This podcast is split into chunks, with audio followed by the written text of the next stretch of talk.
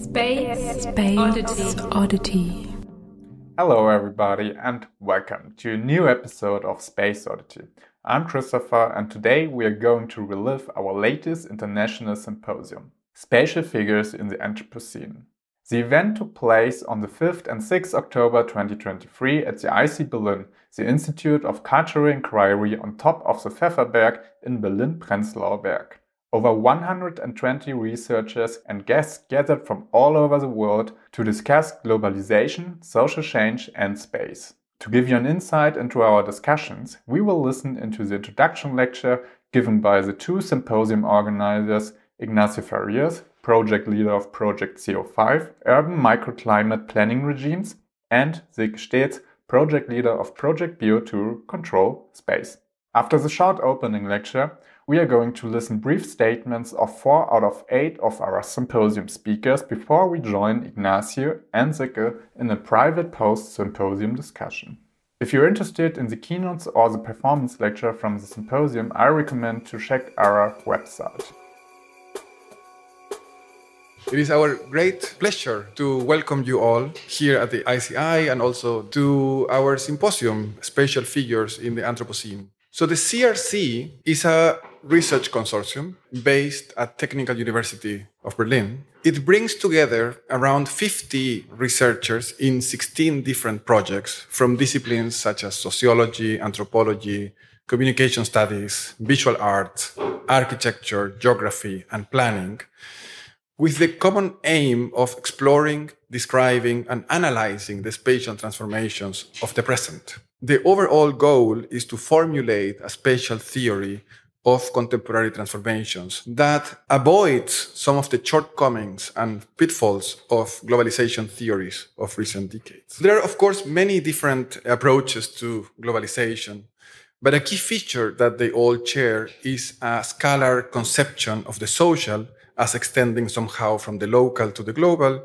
and of social change as involving processes of rescaling. The C R C proposes to move beyond scales and rescaling, and instead to grasp socio-spatial change through figures and refiguration. We are interested in the spatial figures that unfold when humans, but also many other actors and forces, come together in world-making processes and projects. We understand spatial figures as powerful topological forms inherent in empirical arrangements of human and non-human entities. And we study socio-spatial change as involving the complex and often conflictual interplay between different spatial figures. The assumption is that the social does not take place in space, but unfolds as and through spatial arrangements. The consequence is that we need to equip ourselves with new concepts and methods for tracking and analyzing the clashes and shifts of spatial figures that hold things together.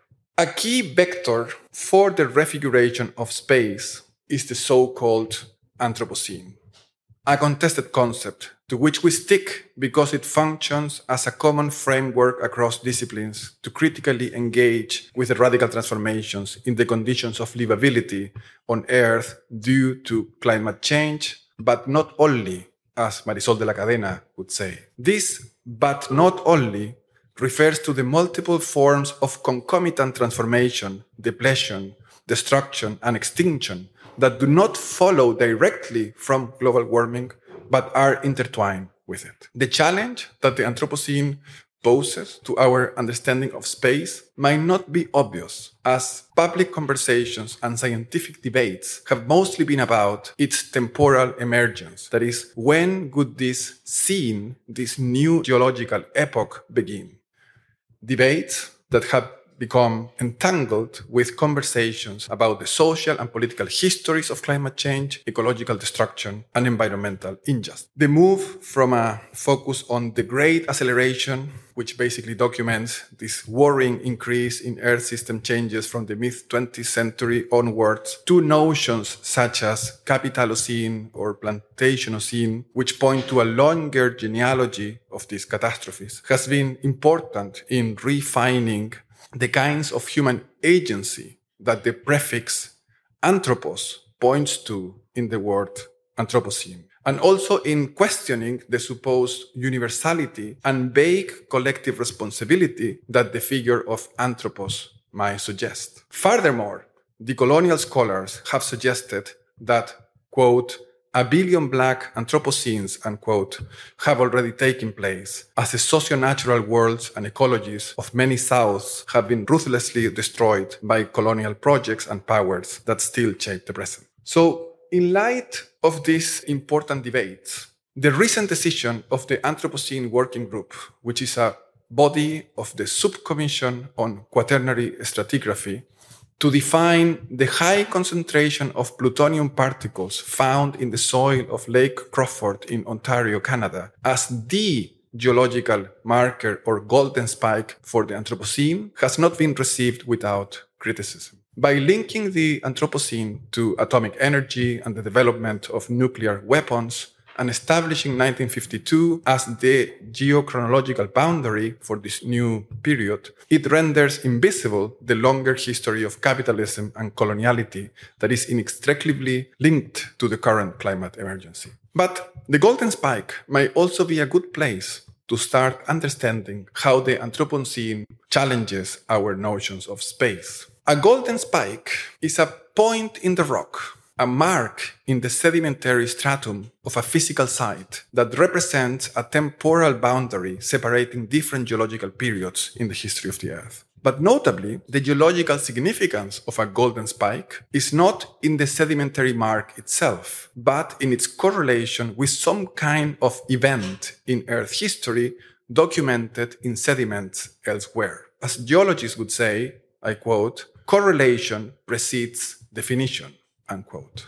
In the sense that correlation with stratigraphic data from other parts of the world, something that geologists need to test painfully, is more important than the substantive definition of the period itself. So the golden spike is more than local, but at the same time, it is less than global, because those correlations are never perfect and globally distributed. This is very interesting because the geological does not appear here as a whole or as a globe, but as a painfully constructed and constantly contested and revised correlation between local sites. So this challenge to scalar definitions of local and global phenomena is an important feature of Anthropocene thinking. Tim Morton's influential conceptualization of climate change as a hyperobject emphasizes that it transcends human scales of time-space experience and action and is characterized by its non-locality. This means that the local manifestations of global warming express it only incompletely or fragmentarily, as in the case of the golden spike. People such as Bruno Latour have pointed to the inadequacy of the modern figure of globalization or of the Earth as a globe.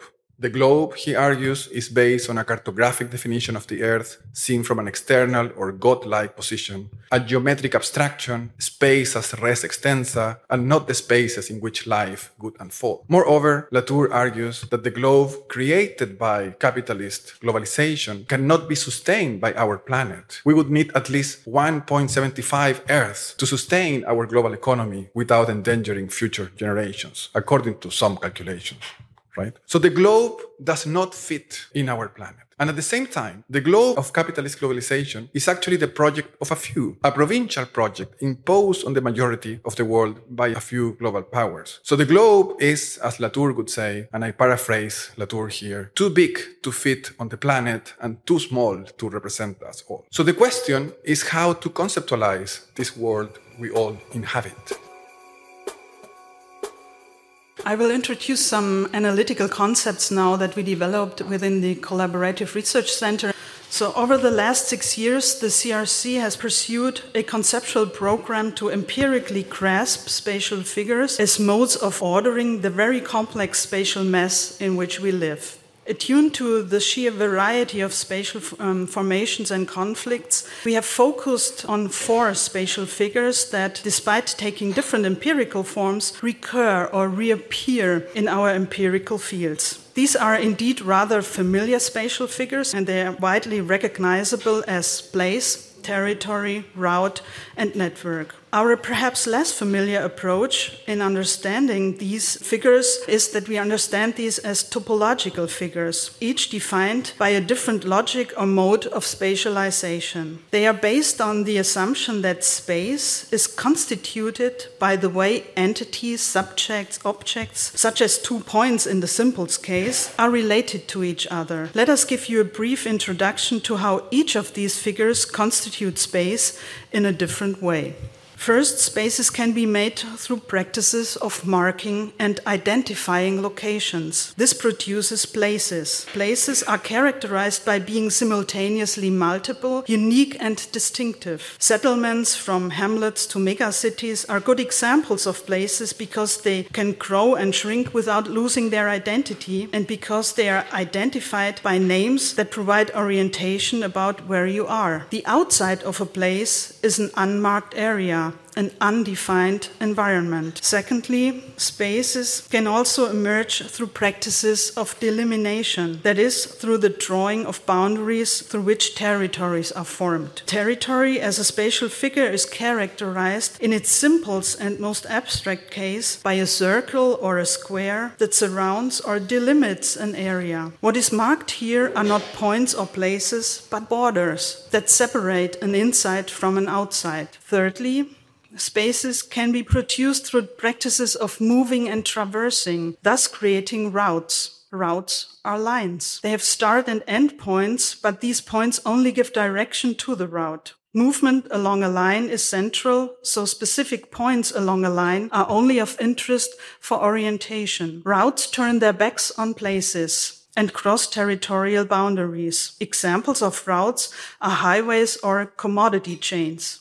A world formed only by routes would consist of a meshwork of straight and curved lines, to use Tim Ingold's concept. Finally, spaces can be created through connections between nodes or places. This creates networks, which allow for a multiplication of possibilities, detours, and diversions. Networks can take many different forms, but they always consist of connections between nodes. An element or point in space is only integrated into a network if it fulfills a function for that network. The more functions an element performs, the more likely it is to become an important node. In most cases, networks are not heterarchic, but shaped by such as asymmetries. A good example of the logic of network is the connections between different global cities that form a network space of finance. A world made up entirely of networks would consist of nodes and links. These four different forms of spatialization are not meant to be exhaustive, although we consider them as key modes of spatialization. We argue that these four figures are empirically and historically extremely powerful modes of constituting space, as they overlap, complement, or conflict in a variety of ways. The power does not lie in their abstract simplicity, but on the contrary, in their concrete entanglement in very specific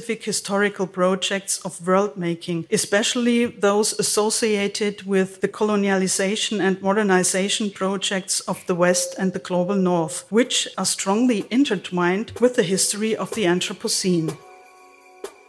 Since this symposium was arranged and composed around the four identified dominant spatial figures as previously named in the Anthropocene, namely territory space, trajectory space, and network space, each figure was given one panel with two speakers for an input presentation, followed up by a joint discussion afterwards. But anyway, let's start with the first figure, the refiguration of territories, along with Alexandra Arène from Paris, and Gastón Gordillo from Vancouver was giving a keynote called Place, Territory, Terrain, a Spatial Triad for the Climate Crisis. And Gastón Gordillo is professor of anthropology at the University of British Columbia in Vancouver and a Guggenheim Fellow from Buenos Aires, Argentina. His main research interests are terrain, place, territory and materiality, racialized geographies, insurrections and revolution, agro-ecological and climate activism. So let's listen to Gaston. Yeah, I was part of the panel on rethinking the spatial figure of territory in the Anthropocene. So my paper was about putting in conversation these three key spatial figures like place, territory, and terrain. Uh, I was inspired by Henri Lefebvre's spatial triad. In his book, The Production of Space, he said that space is simultaneously lived, conceived, and perceived. And inspired by that idea, I was thinking how, you know, any space on Earth is a place experienced by people through their experiences, memories, cultural sensibilities. It's also a part of a territory, territory understood as a formation of power, different scales. You know, we have the territories of the states, local territories associated in some cases with indigenous territories. And then the, the third figure of the terrain, which captures, I think, more the, the material dimensions of space on the planet, involving both the physicality of the earth, you know, the ground, the mountains, the, the wind, but also the built environment. So in my paper, I thought about this triad, place, terrain, and territory, to think about how, in the context of the climate crisis, on the one hand, obviously our perceptions of place are being transformed. You know, we have, you know, heat waves, forest fires that affect people's experiences of place. Those climate events have territorial impacts. I talked about how wildfires in Canada mobilize the power of the state, for instance, through evacuation orders, you know, firefighting crews. But thirdly, it, it's, you know, climate events express transformations in the materiality of space through, again, hurricanes, uh, wildfires, floods, heat waves, that are all physical part of the terrain of the planet. So in my talk, yeah, I try to put these three concepts in conversation with each other, and how in many ways the three concepts capture different dimensions of space. And we think we need to take those three dimensions into account. But I think what the climate crisis is showing is that if temperatures continue rising, what will eventually predominate is, is this power of the planet itself, which I see as terrain, as a figure of the power of the planet Earth, or the agency of the Earth, and how this forces us to rethink our everyday life. What I propose is that to look at the power of terrain, this, this more than human power, kind of exacerbated by rising temperatures, to rethink how we should also reconceptualize places and, and territories. Obviously, we need to decarbonize, we need to create more, less destructive ways of engaging with the environment, which means also creating new type of places and new territories that challenge the current hegemony of the territories dominated by, you know, fossil capitalism and this kind of denialism that we're still part of, in the sense that, you know, changes are not rapid enough to deal with decarbonization. And I finished talking about how, in, especially in Latin America, where I'm from and what I do my work, social movements talk a lot about territory, and not as a top-down process, but as something created from the bottom up by social movements. But also this notion of territory embraced by social movements in both both a perception of place, a place dear to local communities, that places that need to be defended from environmental destruction, but also implies an attunement to, to terrain, to the materiality, to the forms and flows of the environment. And that's why I propose to look at these three concepts together, to think not only about the climate crisis, but also about this type of political activisms. The second panel was the refiguration of place, along with Susanne Hauser from Berlin and Tomás Usón from Berlin. And Tomás Usón was talking about Beyond Place, encountering difference in disastrous times. And Tomás Usón is a PhD researcher at the Institute of European Ethnology and Ethnography at Humboldt Universität zu Berlin. And his research deals with the memory and anticipation practices amid climatic disasters and the configuration of past and future temporalities in the Peruvian Andes. And his main research interests include risk and disaster studies, science and technology studies, political ecology, urban anthropology, and the anthropology of time. Well, for me, the Anthropocene brings a massive challenge to the notion of place, particularly because probably maybe by reflecting what role the place has fulfilled in the history of humankind, right? This idea of stabilizing those constant permanent transformations that we find in the earth. The figure of the place has allowed us to create a sort of stability and kind of a common ground where that we can dwell, that we can inhabit, right? This idea of the place as inhabitability, of dwelling, is a fundamental piece, not only we could say maybe for, for modernity, but also for humankind in general. And Anthropocene comes to destabilize this figure, right? We are not living in, in, in solid grounds anymore. We're not living in, in a time where we can say that we are inhabiting stable places, right? And so the, the figure of the place is completely contested in these very tumultuous times. So in, in my presentation, what I try to present, what I try to offer is a, an alternative view of the place based on the idea of the tinku, right? The tinku, or tinkui as a verb, is the gathering, the difference, right? It's a, a word in, in Quechua that has a long-standing tradition and could be also considered as a noun, like tinku, and which means a place or a thing where different positions, multiple positions, come together. So the idea of presenting tinku as a place or thing where difference is precisely what articulates the place itself is the idea that we maybe might to reconsider what we consider as the stable grounds of the place by thinking of novel ways of creating place based on the difference rather than this commonality the notion of the dwelling offer us. The second day started with the third panel, the refiguration of networks, along with Jennifer Gabrys from Cambridge and Marcela Suárez Estrada from Berkeley, Berlin. And Marcela Suárez Estrada was talking about internet as a territory, power and colonialism in the digital area.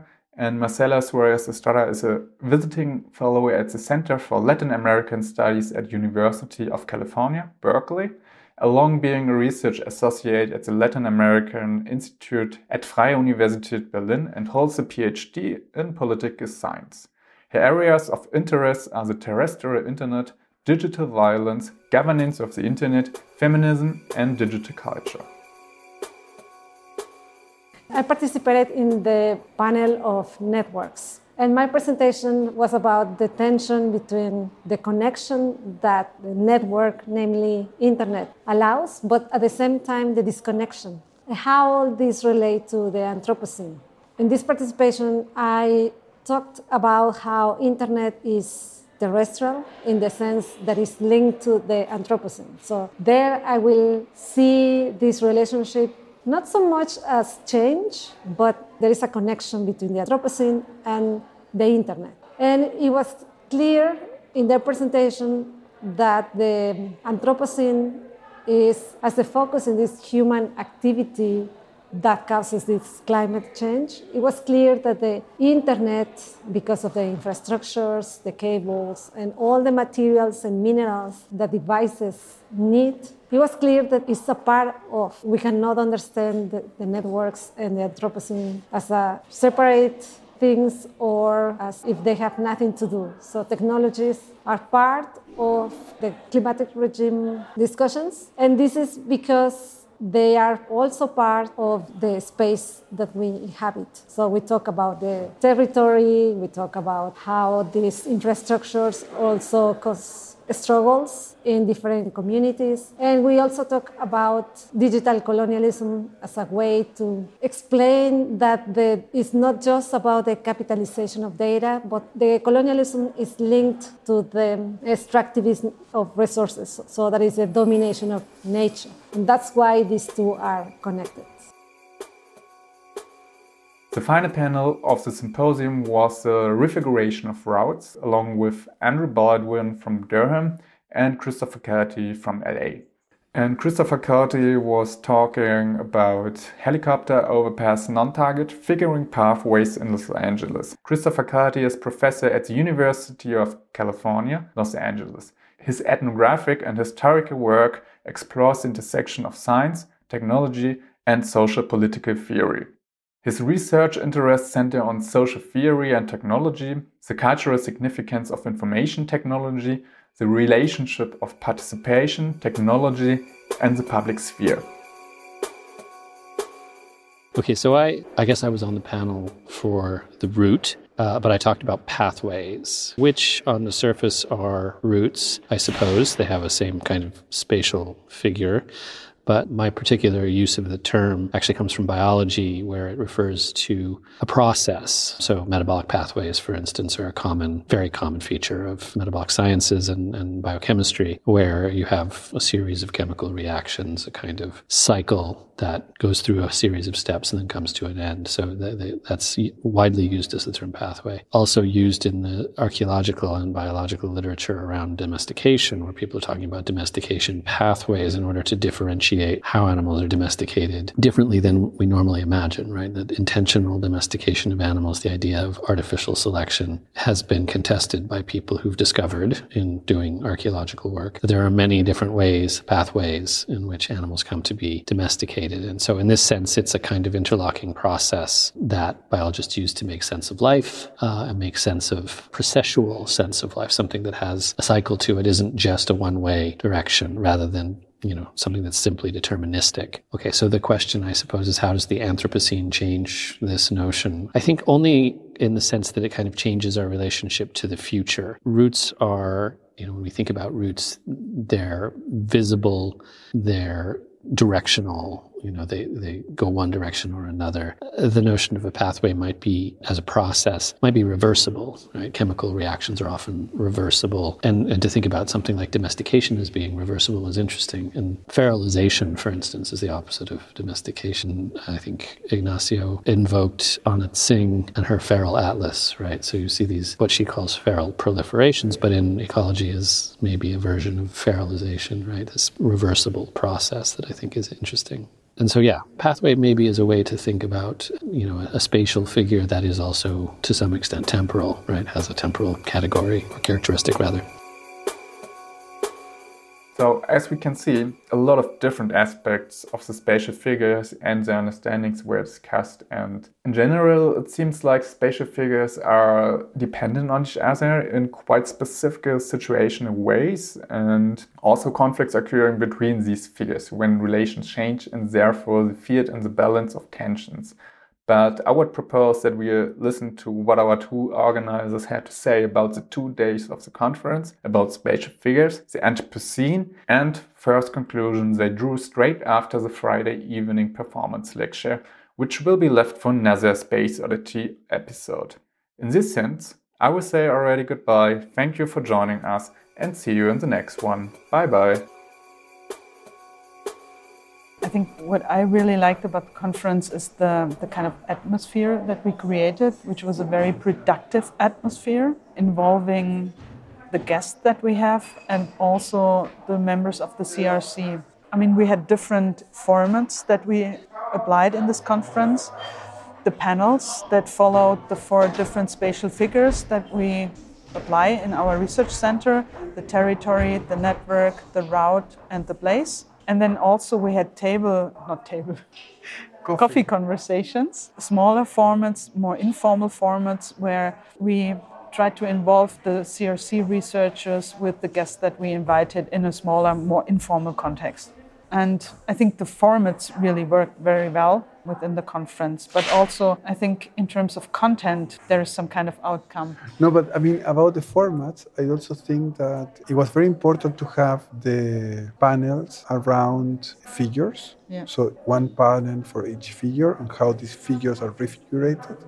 But if I could look back at what happened, I think that the most interesting for me was like the connections that you could see between the panels. So how place, territory, network, and so on, these figures were showing up in the wrong panels, so to speak. Yeah, yeah. And I think that speaks for rethinking what these figures are doing. And it's, a, it's also an invitation to be less strict yeah. about like, okay, we're constantly separating the figures, and really uh, be more flexible, more variable, more playful, more empirical as well yeah. uh, with the multiplicity of things. That was an interesting output. And I think an example would be the presentation by Chris Kelty, who talked in the routes panel about the niche as a spatial figure, which would further develop the idea of the place. So the place was very present in the route panel, for example. And then another example was the territory that emerged, for example, in the network panel, where we had a conversation about the internet as a form of network. but that also takes on territorialized forms that can be applied also in more political terms and made into a political figure again. So yeah, this is something I liked as well. Well, and, and I also think that the topic, climate change, environmental injustice, ecological challenges and transformations, yeah. is a key topic. And, and I think the conference like kind of made very evident that, well, on the one hand, that we're very well equipped kind of conceptually to address those issues, but at the same time, that we really need to go for that, I think. So I think that is uh, opening up the conference an empirical field, so to speak, that we haven't touched upon so much in, in the S F B so far, mm-hmm. but I think that we could for sure, like kind of extend the project towards that sort of area. So was it a way to show the Collaborative Research Center how to land on Earth? Somehow it was like this. Somehow it was, yeah. Yeah, how to land on Earth and how the special figures can land on Earth. Okay. So and can get mixed up with other special figures that we have not been thinking about, such as the critical zone, the terrain, for example. Yeah. And they get into conversation with the figures we already have been discussing. Yeah, one of the guests said something along those lines, because he said that in a way engaging with the Anthropocene is also bringing life mm-hmm. into the figures. Yeah. And when you start to think about space, not only as an arrangement of things, but also as a something about life, about living processes, yeah. then something like that happens. And and I think this idea of bringing life into the figures has this meaning, but it has also the meaning that uh, Martina was mm-hmm. suggesting, which is an, another idea, which is like, okay, these figures might have careers, they might have, they might have lives, and they might be transitioning from a modernistic kind of uh, shape towards something else. And for me, this was really like, a, for me, like the most important insight, because we, we framed the event in those terms. So we said at the beginning, mm-hmm. there is a modernist imprint, we are looking for what happens to them.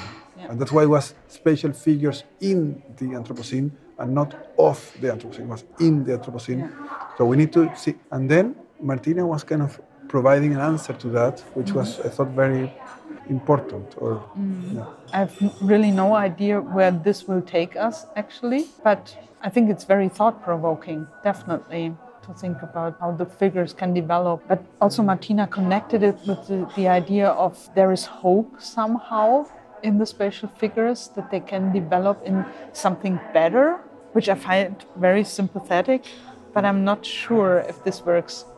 Okay. Yeah. yeah. That's an open question probably to take home.